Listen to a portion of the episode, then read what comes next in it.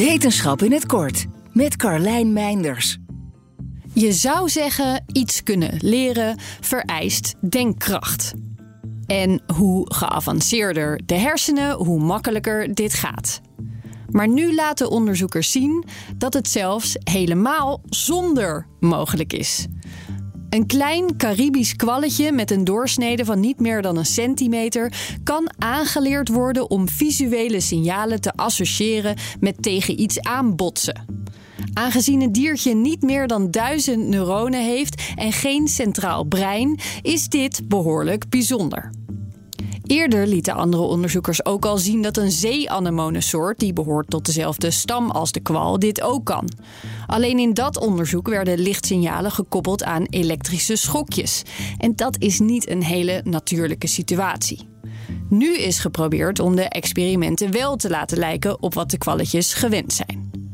De watertanks bootsen hun troebele leefomstandigheden tussen de mangrovenwortels na. Op de glazen wanden zaten of witte en zwarte strepen of witte en grijze strepen. De zwarte strepen ontweken ze keurig alsof het echte wortels waren. Maar de grijze strepen zagen ze niet goed genoeg. Na een paar botsingen pasten ze zich echter aan. Kwamen ze te dicht bij de strepen, dan zwommen ze er snel vandaan. De onderzoekers keken ook nog hoe de visuele signaaltjes precies omgezet worden naar de pulsjes die nodig zijn om te zwemmen. Maar er is nog genoeg te onderzoeken. Kunnen de kwalletjes deze lessen ook onthouden, bijvoorbeeld? En zo ja, voor hoe lang?